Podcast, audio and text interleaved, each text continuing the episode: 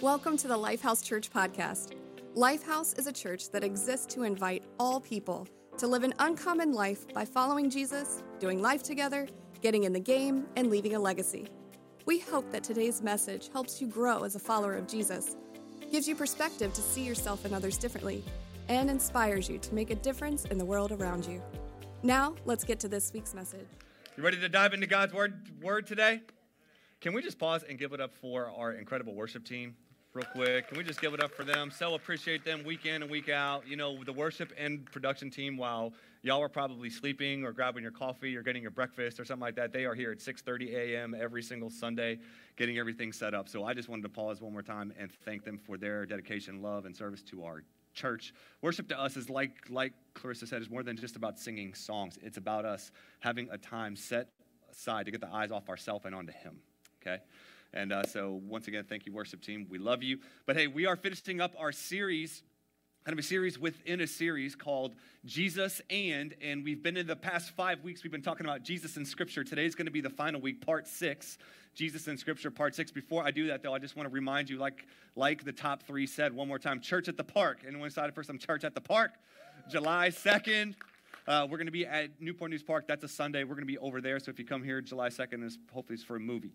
So well, what, July 2nd, we're going to be out there, 10 o'clock worship service, and then we're going to have some food and fellowship and fun out there at the park. So we would love, so we would love for you to come and hang out with us. But this series, the whole point of Jesus and series is to help us see Jesus as our example, because many times we like to see Jesus as Lord right? It's like he's, you know, he is God and King, Lord, Creator. He is big. He is transcendent. He is beyond us.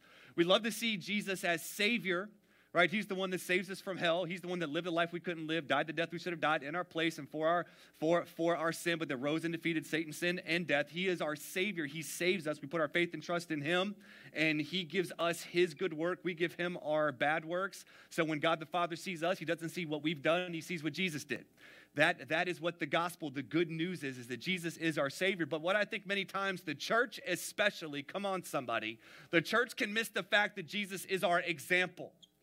How many of y'all know it's true many times that, that the church doesn't look a lot like Jesus? A lot of the time. Like, it's crazy to look at the life, to read about the life of Jesus, and then to look at his church, which is called to be the body of Christ, and you're like, how did this happen? How did we get here? What game of telephone was played. Uh, dude, that's how I know I'm really, really old. How many of you guys remember that game, Telephone? You, like you've got a train of people, and you start off with, I'm going to eat at Burger King. And five or six people down the line whispering it, it becomes your mother got murdered at cookout with a steak knife. And it's like, how did we get from there to here? But this is what has almost happened when you look at the life of Jesus and when you look at many of Jesus' followers. And so it's so important for us to look at and take time and study Jesus' example about how we lived. And one of the examples we've been looking at, like I said, the past five weeks, and we're going to con- conclude today, is Jesus in Scripture. Because I don't know if you know this, but many, but many Jesus followers don't really read the Bible. Which is, which, which is totally against the way and the life that Jesus lived. And we've been looking at the example that Jesus set. So I want to give you some thoughts. I want to give you, I want to catch you up. If this is your first time here, welcome. I want to catch you up from the first five weeks really quick. If you are part of our church, if you have been here, I want to give you a little review of what we have, and then I'm going to tell you where we are going uh, today. All right, so the first thought's this Jesus learned, submitted to, quoted, taught the scripture. Therefore, Jesus' followers are called to do the same. We're called to learn, submit to, obey, quote, and share the truth of Scripture. Andrew Wilson had this incredible quote. He said, Our trust in the Bible as Christians stems from our trust in Jesus Christ. I don't trust in Jesus because I trust the Bible. I trust in the Bible because I trust in Jesus. I love him and I've decided to follow him. So if he talks and acts as if the Bible is trustworthy, authoritative, good, helpful, and powerful, then I will too, even if some of my questions remain unanswered or my answers remain unpopular. So we've been diving in each week. The first week we talked about how the Bible is not just information, it's revelation. It's God literally saying, here I am, all right? The second week, though, in order to rightly get this, this divine, this divine, revel, this divine revelation, we have to rightly interpret the Bible. It's, it's vital that we become aware of our ingrained and cultivated thoughts, feelings, ideas, and subjective truths. Then we dove into how we have to major on the majors and minor on the minors, Fourth week, we talked about how a wrong view of the Bible begins with a wrong view of who God is. God is holy, therefore his word is holy. Last week, we talked about in God's word, we find God's will. So many people are like, what is the will of God? And they have a closed Bible. and it's like, if you just open the Bible and, and read it and interpret it and discern it, you can find out what your will is. But today, I want to start off with this thought the condition of our hearts determines the depth, impact, and longevity of God's word within us. We'll say that one more time. The condition of our hearts determines the depth, impact, and longevity of God's word in us. I don't know if you know this, but the Bible wasn't just meant to be cognitively known. The Bible was not just meant to be a book that we know in our minds. Like one of the things that I try to teach my children, right? I've got three boys who we call them the Where Hurricane. Where is my last name? And they are a hurricane. Literally, they wherever they go, there is destruction. There's whether it's the you know whether it's the living room or the kitchen or outside. It's like wherever they go, there's just destruction. And in that destruction, there's a lot of emotion. Right? Like what I say is my house is a combination of WWE, MMA, and a Lifetime movie. Like all in one. Literally mixed to be a cake. Okay? But what I try to tell my boys when they are acting emotional, I mean, it's just like pure instinct, pure unbridled passion, is I say, y'all, you have to make sure whenever you feel something inside of you, it's going to come up into your brain, and the back part of your brain is the emotional part of your brain. So you have to give it time to go from the emotional and let it simmer to get to the frontal, which is called the rational part of your brain. But, and that's why they say most guys develop later because the frontal lobe of most guys doesn't develop as fast as the back part. So that's why most guys do stupid things. They jump off, they do things that will kill them. They jump off roofs. Like, some of y'all laughing, but you know it's true. Is, is, is, that is it, you know, the, the whole maturity thing hasn't been fully developed. It's still at a surface level. And I think if we take it a different way, where we say with God's word, it's sort of the same way where many of us, we can have a cognitive knowing, we can know a scripture here, a scripture there, but it's just not meant to be verbalized.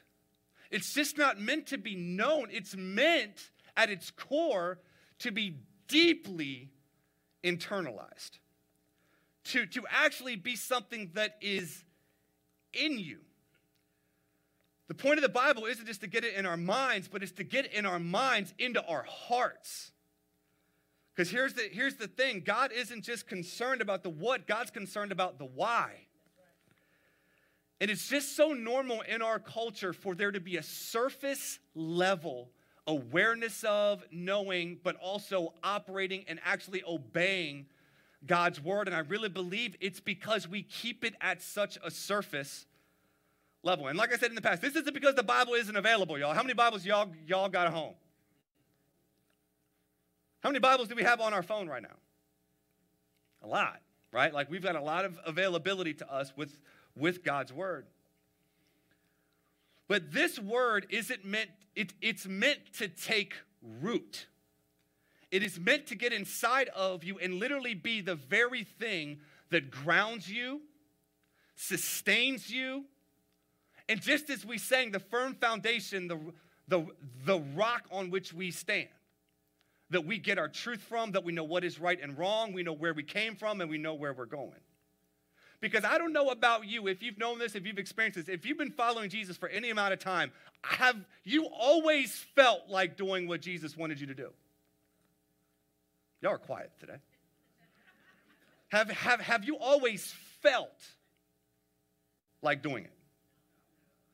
Have you always had this, I can't wait to die to myself?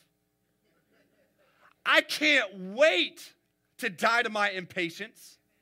I can't wait to die to my lust. I can't wait to die to my anger we have to, to like realize that one of the reasons why the word has got to get in us, the word's got to get in us because we won't always feel like it. And when it is at a surface level, the Word of God will always become secondary unless it's rooted. Because you will always act out of what your root is. And, and, and so, one of the huge reasons why we even see in Jesus' life that Jesus had to have the word rooted inside of him. Here's the thing, and I said this last week Jesus didn't do what Jesus did simply because he was Jesus. Jesus did what Jesus did because Jesus trained to be a certain way and was empowered and filled with the same Holy Spirit we have access to. What does that do? It makes Jesus' life actually possible for us. Some of y'all look at Jesus as some superhero. I'll never have that superhero ability. When it's like the reason why Jesus came to be our example is to show us what can be, is to show us the example. But one of the things we see in Jesus, and this might sound sacrilegious to some of you here, Jesus did not always feel like following his Father's will. Did you know that? Well, he was Jesus. Of course he did. He was just, you know, skipping to his Father's will. Can't wait to go to the cross. I can't wait to get murdered. I can't wait to have nails in my hands. I can't wait to have nails in my feet. I can't wait to have a crown of thorns. I can't wait to be, be, to be betrayed by my best friend. I just can't wait. No, if you remember the actual story, when Jesus knew was coming up on his Passion Week, he was coming up on the hardest week. His, his whole life was culminating up to this moment where he was going to have to be in the Garden of Gethsemane and know what was coming to him because he had read his word. He had read the prophecies about himself. He knew what was coming. He knew he was going to die, and he knew whose hands he was going to be, that that was going to actually happen. He, he knew the way, and he was in the Garden of Gethsemane. Do you know what the word Gethsemane means? It means oil press. You know what that is? Like crushing. What the actual Jews would do, they actually had this big oil press where they would put the olives into this like fountain looking thing, but then they would have this huge kind of like stone ball on a, on a kind of like stick thing that that you would put the olives in the oil press and you would just basically walk the rock around as it crushed all the olives so you could get the oil. Crazy that the place where Jesus legitimately, his will had to be crushed so he could do his father's will was in the Garden of Gethsemane. Because that's what it was symbolic for. It was like crushing. But, but actually, let's, let's go ahead and, and read this here, Matthew 25. It says, Then Jesus went with them to the olive grove called Gethsemane, and he said, Sit here. He's talking to his disciples, Sit here while I go over there to pray. He took Peter and Zebedee's two sons, James and John, and he became anguished and distressed. He told them, My soul is what? Crushed with what? Grief. But he's Jesus. Yeah, fully human. How many times have you felt like that? You're crushed with grief. And some of you have even condemned yourself because you felt that way. But I just want to let you know you have a Savior that knows what it's like. Crushed with grief to the point of death, he said, Stay here and keep watch with me. He went on a little further and bowed his face to the ground, praying, My Father, if it's possible, let this cup of suffering be taken away from me. Then he says, Probably one of the most important sentences in the whole Bible when it comes to the example of Jesus. Ready? Yet I want your will to be done, not mine. Y'all, y'all gonna have to learn that phrase. Y'all, y'all gonna have to learn that phrase because there's going to be so many Gethsemanes that you are going to. Some of you are walking through through through a Gethsemane at work right now, where you're like, not my will, but your will be done. Some of you walking through a Gethsemane in your family right now. And you're like, Lord, if you can take it, take it. But not my will, God, your be done.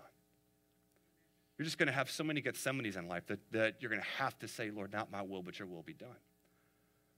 But this is what I'm saying. Jesus had, he was grounded to a point where the word, his father's will, and his father's word was so deeply rooted inside of him that even when he did not feel like doing his father's will, he submitted to his father's will. And I think one of the reasons why we we have struggled submitting and following the Father's will is because we have a surface level of His Word. A surface level where it's secondary, it is peripheral. And so Jesus actually told a parable about this, about God's word becoming rooted. And I want to read it because honestly, sometimes the most important words I could say during a sermon time like this isn't what I speak, it's what the scripture already says. So that's what I want to do today. Like, I'm, I'm going to read to you this parable that Jesus, goes, that Jesus spoke. It's called the parable of the sower. It's in all four gospels. And I just, as we read it, I just think it's such a good cultural analysis of the United States right now. So I just want you to hear it, listen to it, and I'm just going to trust and pray that the Holy Spirit is going to speak to you as we read this parable, that you're going to find yourself in it, and that the Holy Spirit is going to speak to you. Can we, can we pull up Luke, Luke chapter 8, verse number 4, starting here? It says, While a large crowd was gathering around, and people were coming to Jesus from town after town, he told this parable. He said, A farmer went out to sow his seed. As he was scattering the seed, some fell along the path. It was trampled on, and the birds ate it up. Some fell on rocky ground, and when it came up, the plants withered because they had no moisture. Other seed fell among thorns, which grew up with it and choked the plants. Still, other seed fell on good soil. It came up and yielded a crop a hundred times more than what was sown. And Jesus, right, because some of his disciples were like, yo, Jesus, that's a good farming technique. Appreciate that. Good farming lesson. Appreciate the, the, the farming technique there. So they asked Jesus, what, what, is, what does this mean? And, and Jesus would do that a lot. He would tell parables to take, and what I love about Jesus is he was culturally relevant. So Jesus didn't say, hey, there's a computer, right? Like, he, you know, he, you know, he used what, what the people knew, right? And that's what I love about Jesus is he will speak your language. He will speak your language, right? So here's the thing. So then Jesus explains it. He says, this is the meaning of the parable. The seed is the what? Word of God. Those along the path are the ones who hear and then they turn on Netflix and binge watch. Oh, I'm, I'm, I'm, I'm sorry. Those along the path are the ones who hear, and then the devil comes and takes away the word from their heart so that they may not believe and be saved. Those on the rocky ground are the ones who receive the word with joy when they hear it, but they have no what? Root. They believe for a little while, but in the time of testing, they fall away. Sorry, that's, uh, that's kind of weird. Okay. The seed that fell among thorns stands for those who hear, but as they go on their way, they are what? Choked by life's. And here's three important things here. Ready? Worries, riches, and pleasures, aka the United States of America. The land of worrying, pleasures, and riches.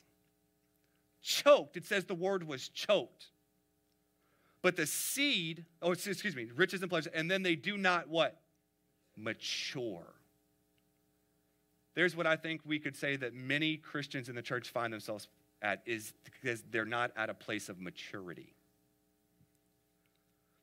This is it, but the seed on good soil stands for those with a noble and good heart who hear the word, retain it, and by persevering, produce a crop.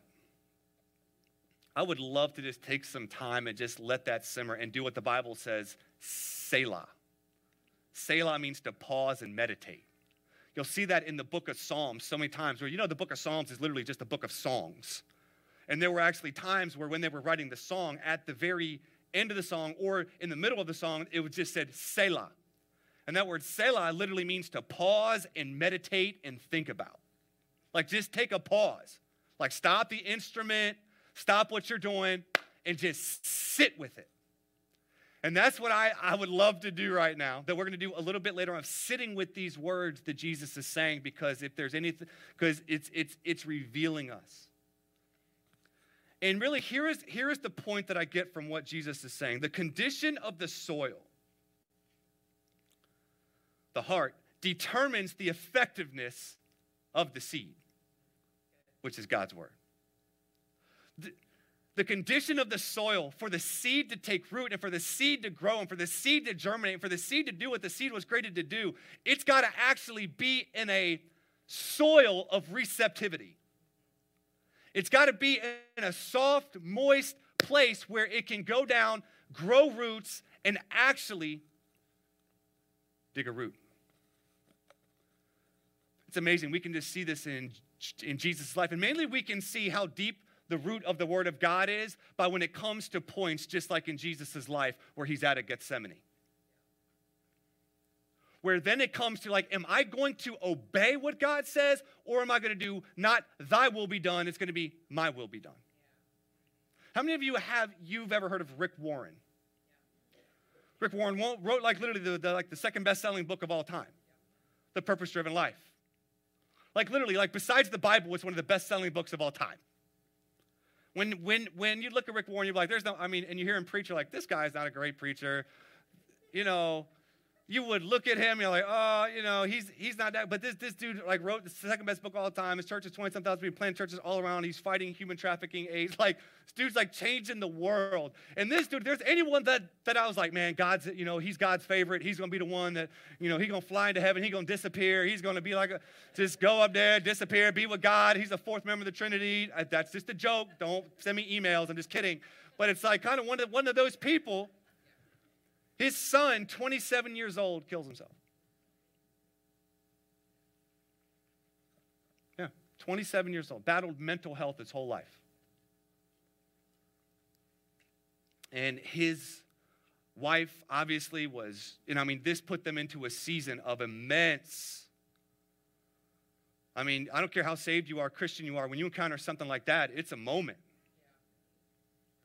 It's a moment, and they're very vulnerable about that. And I would encourage you to go and check their journey out of what God brought them through. They're, they're actually right, right now on the forefront of fighting for mental health in the church. They just don't see it as, you know, some side off thing that psychologists and the counseling world needs. They see it as a major part of being a disciple of Jesus. Jesus said, Love the Lord God with all your heart and your mind. so important as a follower of Jesus to develop mental health. But one of the things that, that his wife, Kay Warren, said that I thought was so powerful that I just wanted to share with you really, really quick. She said this Someone recently asked how I survived my son's suicide. I told him, I've sent my spiritual roots deep into the character of God. For more than 50 years, circumstances tried to brutally rip out the tree of my faith, but the roots the roots held. Even the song we sang, Firm Foundation, the rock on which I stand. When everything around me is shaking, I've never been more glad. Now I put my faith, I'm, just, I'm not going to sing. Jesus never let me down. One of these days I'm going to sing for y'all, and, and, and half the church is going to leave. But But y'all, it's it's it's this that we learn the character of God and we get rooted not in our circumstances, but the character of God. Because the reason why some of us are all over the place and we don't have a deep root is because we base who God is on our circumstances instead of his character. This is a revelation of who he is, his character. And y'all, we have to be rooted in. So I just, you know, I just really thought, because there's a lot of different ways that I could take this parable. Honestly, like I could hundred different ways you see any preacher, but here is where I want to, I want to, I just don't want to take the parable, analyze it and stuff. I just, how do you keep a soft heart, y'all? How do you keep your soil receptive? How do you keep it receptive? In this culture that's trying to harden you, circumstances are trying to harden you. Your past is trying to harden your heart. And y'all know this. It's like crazy. The, the older we get, the more hardened we become, the more cynical we can be, the more jaded we can be. How do we keep a soft heart so the word can grow deep? That's what I want to get into t- today. That, that's what I want to share with you today. Three, of course, three thoughts. And for those of you who are new here, it's funny because I never have four. Never have two points. Always got that three. That trusty old three. No, but I'm, I'm being serious. I really just, how, how do we keep a soft heart? to where the word isn't just on the surface and it can get choked out. It's not just on the surface where it can be blown away. It's not just on the surface where the devil can come and take it. But how do we keep our heart penetratable so when the seed is there, when we hear God's word, whether it's in a sermon or whether we read it throughout the week or whether but we're receptive to it. I want to give you three how, how we keep a soft heart. Ready? Number one. And we talk a lot about this word here repentance. Now, I know if you're new to church or if you're new here or if you haven't been at Lifehouse very, very long, you might hear that word and you think of a sign that says repent on a white billboard that's being shown at a some person or uh, being on a street corner with some saying repent or turn or burn, right? That word repent is one of the first words Jesus said in his public ministry. He said, Repent, the kingdom of God is at hand. And that word repent doesn't just mean feel sorry for. In the Greek, the word actually means to rethink, means to turn, means to shift. It means you're going one way and you turn and you go the other way. It actually means to repent. And I don't know about you, but we've seen the consequences of individuals and, ch- and churches not repenting. Do you remember when the church got to a point where it was selling sins? What in God's holy name is that? Y'all like, really? Yes, there was a point in church's history where they were selling sins. They were called indulgences. Yo, you're gonna get drunk tonight? That's 250 bucks, bro. You can put it in. That's givetolifehouse.com. Just use the fun drunk, you know? Just That's how crazy. Oh, you want to go and have an you want to go and have an adulterous affair? Yeah, just go in and give to lifehouse.com. Just choose the adultery fund. You know, like what? You know why that happens is because the church individually and corporately doesn't take time to think about and repent and turn. And BC, repentance is hard because repentance requires humility. Repentance is hard because it's saying, I'm wrong, God, you're right. Repentance is hard because it takes time for you to actually dig into who you are and say, maybe the way I talk, maybe the things I say, maybe the things I think about, maybe the actions I do, maybe they really aren't what God's best are. And it got to a point where Martin Luther, if you remember the Reformation, where the church got to a point of being so insanely selling sins, like it was just, it was absolutely crazy. Martin Luther penned the uh, how many theses was it? 95. The 95 thesis of saying this is where the church has gone wrong. The first thing he wrote on the 95 thesis was this When our Lord and Master Jesus Christ said, Repent, he willed the entire life of believers as one of repentance. Basically, saying repentance is not just a one time decision, repentance is a lifelong discipline. Yes, you repent and turn to follow Jesus, but I don't know about you. As you're following him, there's many moments where, you, where you're turning. And if you don't have a discipline of, even as David prayed, if there's any unclean thing within me, Lord, tell me. I'm open. I'm not coming to you to judge you. I'm laying myself before you for you to judge me. If there's anything inside of my heart that is not pleasing to you, Lord, I repent and I turn and I follow. Repentance softens your heart to the voice and word of God. Here's the thing nothing hardens your heart like continued willful disobedience.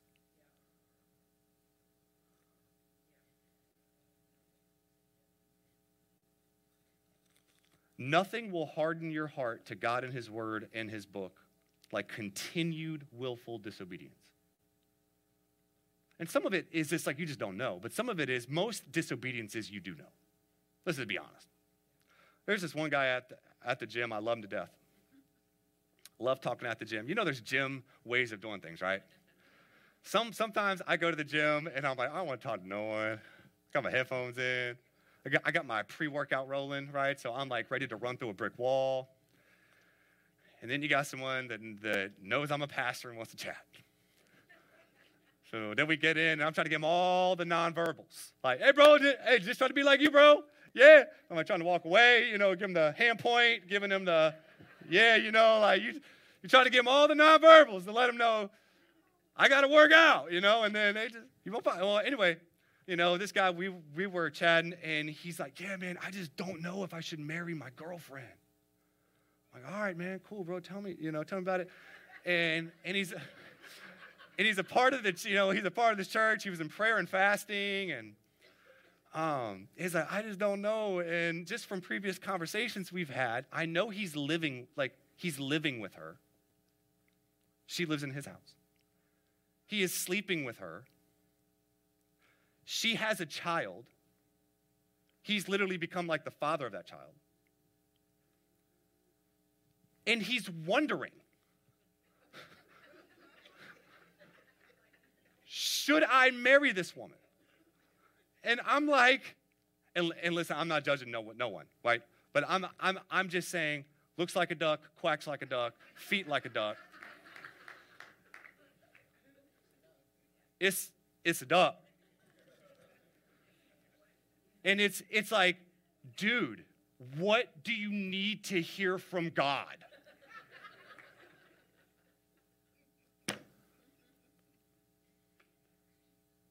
What do you need to hear from God?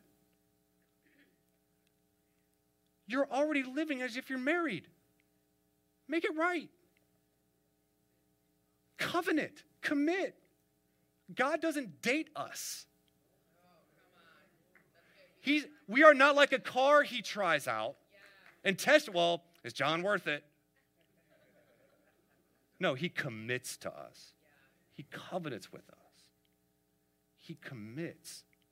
And I say that not to bash him, but I'm saying that because I feel like he has been like willfully disobeying God's clear word for so long, he can't even discern what is easy.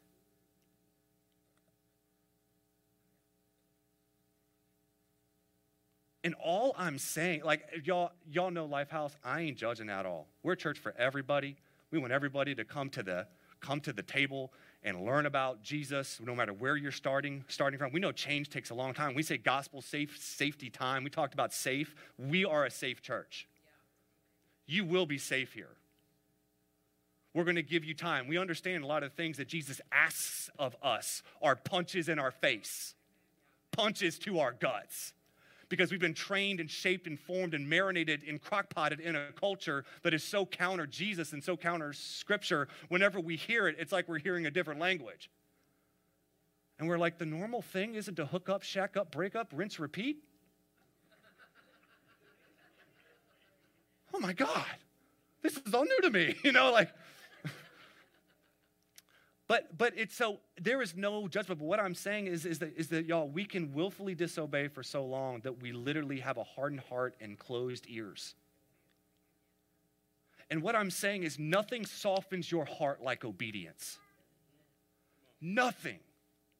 Nothing softens your heart like obedience. Got a, another guy at the gym. He's I call him the mayor of one life. It's like he goes and sniffs pre workout before he comes to the gym. He's just like, What's up, man? You doing good? Like, I didn't know Macho Man Randy Savage just came, just, just came to the gym, you know? But anyway, he was just telling me, man, dude, you know what's changed my life? Tithing. It's like, wasn't expecting that. But just started to tell me how it's like it's loosed the grips of mammon on his life. It's loosed the grip of consumerism. It's, it's given God faith to move and faith to work. And, he's, and he said, You know how long it took me to take that step? But he said, When I took it, even when I didn't understand it, he said, I literally felt a spiritual breakthrough in my life. You know what? He said, I had to obey before I even understood. And once I obeyed, the understanding followed. Because y'all, y'all want to understand before you obey. Y'all, there, you know what? I, I, I get it. Y'all, y'all might need some revelation before you take hard, hard steps. I'm not saying that. But many of you are waiting for something that you will find if you'll just step out and obey and do the right thing. Nothing softens our heart like repentance. Nothing softens our heart like obeying. Secondly, we become, nothing softens our heart like realizing and being aware that God is radically available.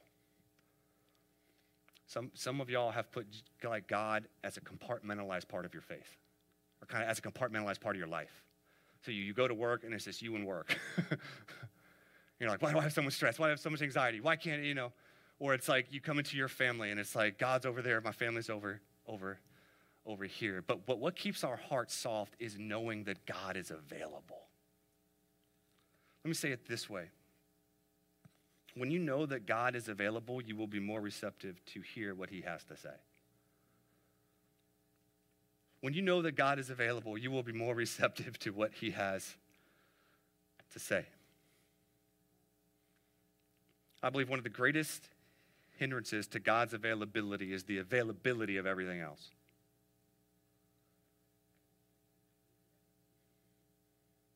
You know, really, really honestly, what is one of the greatest hindrances of the awareness of the presence of God is the presence of our cell phone.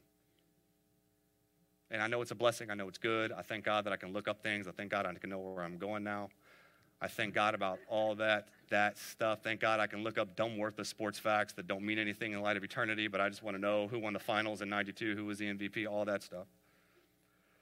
I love that, but at the same time, if we're not, if we're not careful, our attention will always be taken away from the availability of God's availability, the availability of God's presence in every moment that will keep our hearts receptive to, to, to what God has to say to us. Protect your attention.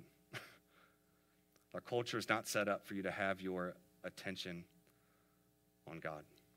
Want, to, I want to read you a quote. A.J. Sherrill said this. He said, Perhaps the great omission of being with God in prayer is that is what prevents the church from growing into the depths of God's heart for the world. Within a culture of external and, and internal noise, we must learn the rhythms and intimacy of contemplative prayer if we are to flourish. When asked to describe the, their, their prayer life, many people point only to the words they speak to God and the impressions they claim to feel from God. While these are a part of prayer, they only begin to scratch the surface of being with God. The truth is that every moment of every day, the most significant reality in the entire universe is the radical availability of God's presence. And I believe that, that, that some of you, you don't hear what God says because you're not aware that God's presence is there and you've created on with this, this sacred secular divide where when you're doing sacred things in church, you're praying, reading the Bible, that's when God's really there. That's when you can really hear Him. And you've taken this whole secular work, family, hobby, sports games part of your life, and, and, and you've said, I'm going to endure this so I can get to this instead of inviting God into this. That makes sense?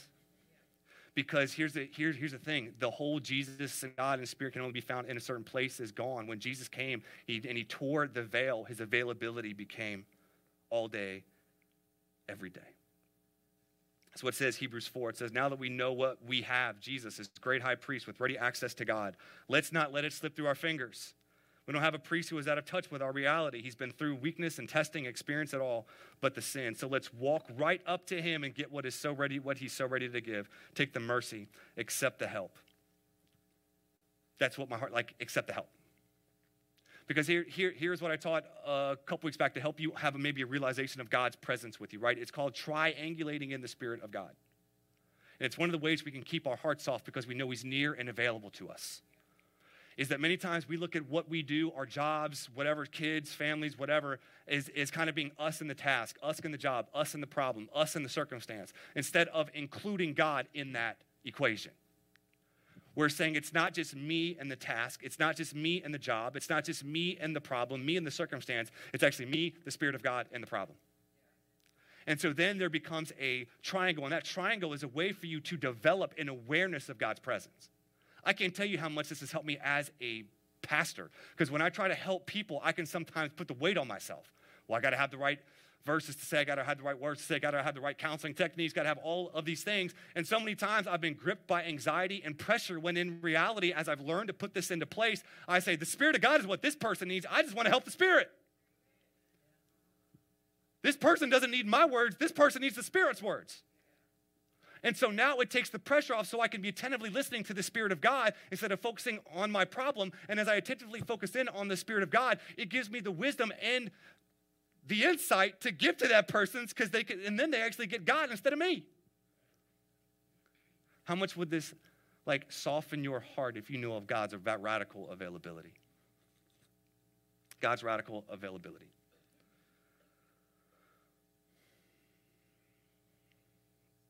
I think this is one of the big reasons why, like, we let things distract us. I mean, how many of you, I mean, good Lord, right? You have been trying to read the Bible. And next thing you know, ping, a YouTube thing comes up. Ping! What's up, bro? Ping! Maybe what you need is, is a phone timeout. Like, if you're going to be with God, you want to have a time, let the phone be in another room. And you're going to be able to do that for about three minutes, and then you're going to get antsy. but it's training, right? We're training, not trying, right? We're training to be like Jesus. We, we just aren't trying. Any, anyway, that will help you feel the presence of God. Okay, n- number three. What keeps our hearts soft is, is being reminded of God's father heart for you. Even Jesus, when he was teaching his disciples how to pray, he started off with what? Our Father. I believe a lot of our the receptivity of our heart is tied to our conscious or unconscious view of God. I saw this really, really good. It was it was a picture. I'm not sure how they actually have it up here, but it said this religion says, I messed up, my dad's going to kill me. The gospel is, I messed up, I need to call my dad. And some of you, the reason why your heart is hard isn't because of sin, it's hard because of religion. And that keeps God's word from going inside, is, is because when you mess up, what you do is, my dad's going to kill me. Instead of realizing you have a good father who loves you, who is for you. That you don't need to say, Dad, I messed up. Or you don't say, Dad, Dad's going to kill me. You can call your dad and say, Hey, Dad, I'm messed up. Is, isn't that good? Because the hardness of heart is just, just not your sin, it could also be religion. And also, too, good, good dads know when their kids are trying to get something. Right, Dwayne? You know how your kids get. A little nicer. Hey, Dad, you want me to do the dishwasher? That's how I would know this kid wants something right? But but we can like say, okay, I'm I'm I'm gonna try to play God because I'm gonna get something that I want. I'm gonna try to play this kind of tit for tat game with God. When when you you have like, and, and really I think God can can can see through that. Even in the book of James, it talks about how how James calls them out because he says, Yeah, you pray for things, but you pray with selfish motives. Like God can see those things. Like God can see you're asking for blessing, not so you can be a blessing. You're asking for blessing so you can have status. You're asking for blessings so you can have security. And, and so I, I think we have to know that God has a father's heart for us. And if we understand that He has a father's heart for us, what, what that makes us do then is we got to get down to the root like really examine like really like why you want to follow jesus because i think if we're candid some people come to jesus because they want something from him some people want to be kind of have their consciences you know cleaned but but really jesus is not interested he's he'll he'll do those things but ultimately jesus is wanting to change you into somebody completely new and i love what cs lewis says when he's he's talking about like, Jesus wants to give us the full treatment. He says this When I was a child, I often had a toothache. You can come up, um, Christian. He says, When I was a child, I often had a toothache, and I knew that if I went to my mother, she would give me something which would deaden the pain for that night and let me go to sleep. But I did not go to my mother, at least not until the pain became very bad. And the reason I did not go was this I did not doubt she would give me the aspirin, but I knew she would also do something else. I knew she would take me to, to, to the dentist the next morning. You go to the next slide. Go to the next slide because it's kind of like weird, weird there. I can't read it.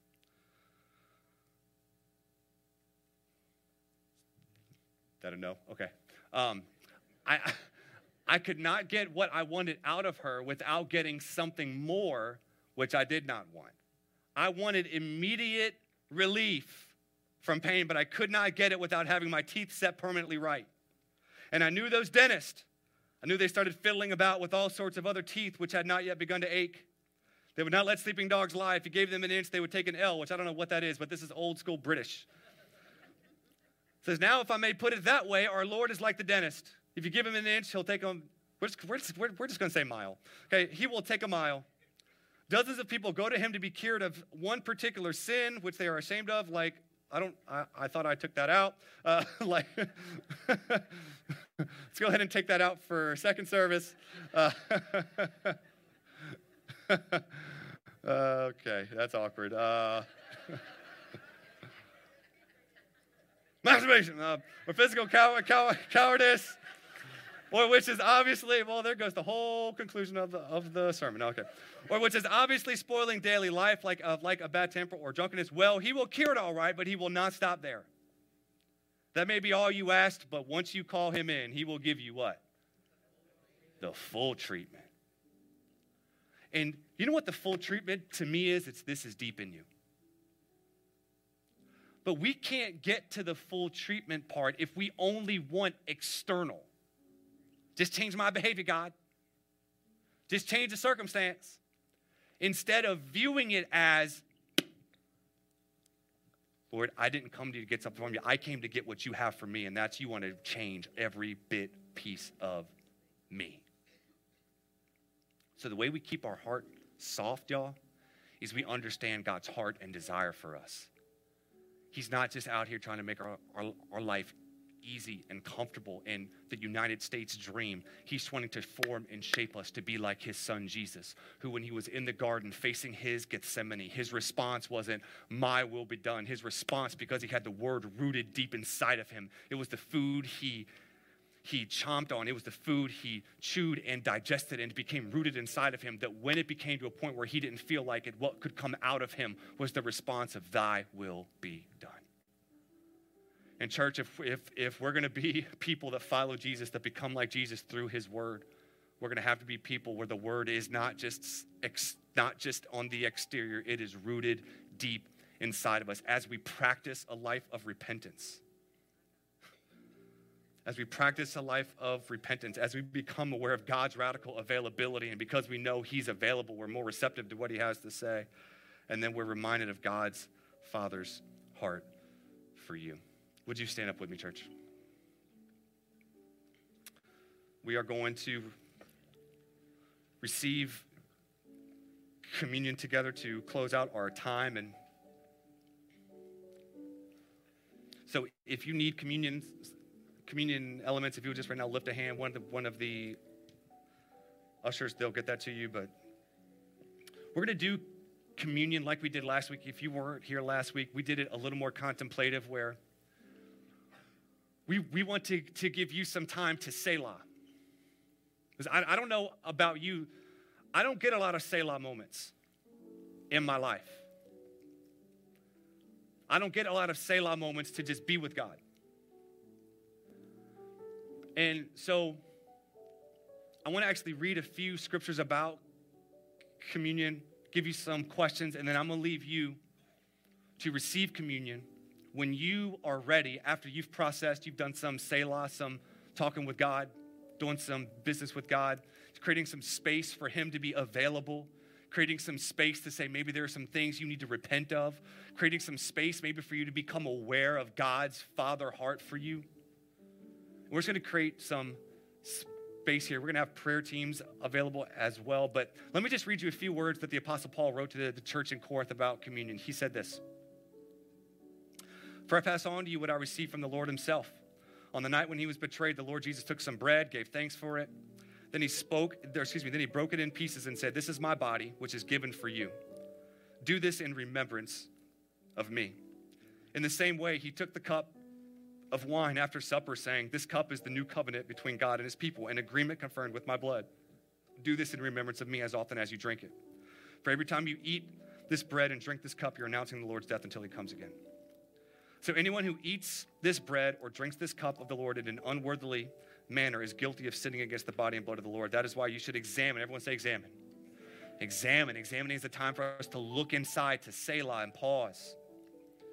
We should examine ourselves before eating the bread and drinking the cup. For if you eat the bread and drink the cup without honoring the body of Christ, you are eating and drinking God's judgment on yourself. That's why many of you are weak and sick, and some have even died.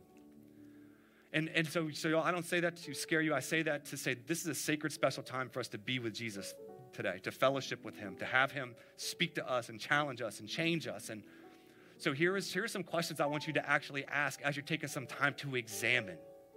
Do you need healing today? Fellowship with Jesus. I just feel that some of you today, you need healing in your body. Ask Jesus. Do you need wisdom today? Fellowship with Jesus. Do you need freedom today? Fellowship with Jesus. Do you need to be forgiven? Fellowship with Jesus. Do you need to forgive someone today? Fellowship with Jesus. Maybe you need to be saved today. Maybe you've never said yes to following Jesus. Say yes to Him today. He is strong and mighty to save. So, before we sing a song and I give you time to be with Jesus and Selah, let me pray. Jesus, just pray right now for those who are here today. I pray that God, as they spend some time with you, would you bring revelation? Would you bring revelation to them? just right now with every about every eye closed maybe today you need to say yes to following jesus when i say do you need to be saved do you need to put your faith and trust in jesus maybe you've walked away maybe you've never done that but if that is you today when i count to three would you just would you just lift a hand i want to pray for you but i want to know who you are if you want to follow jesus you want to become right with god because of what jesus did for you on the cross in your place and for your sin you want to become right with god today if that is you on the count of three lift a hand ready one two three Anyone here? Anyone here? Amen. I see that hand. Listen, y'all, this is what we're gonna, gonna do. We're gonna pray with, with the people that lifted their hands or the, or the people that possibly didn't. And we're just gonna take their hand and put it in Jesus' hand. So I'm just gonna ask if you would join and pray with me, and, and let's pray with those who are saying yes to following Jesus today. Ready? Pray this. Jesus, I give you all of me. I want the full treatment. I don't come to you trying to get something from you. I come to you to get all of you. So, Jesus, I give you all my sin, and I receive all of you a new identity, new in Christ, healed, whole, loved. Jesus, thank you for new life today. Amen. If after today's message you have questions, need help, or just want somebody to talk to or process with, just shoot Lifehouse a text to 757 690 2401. For more information about Lifehouse, you can visit us at lifehouseonline.church. That's lifehouseonline.church.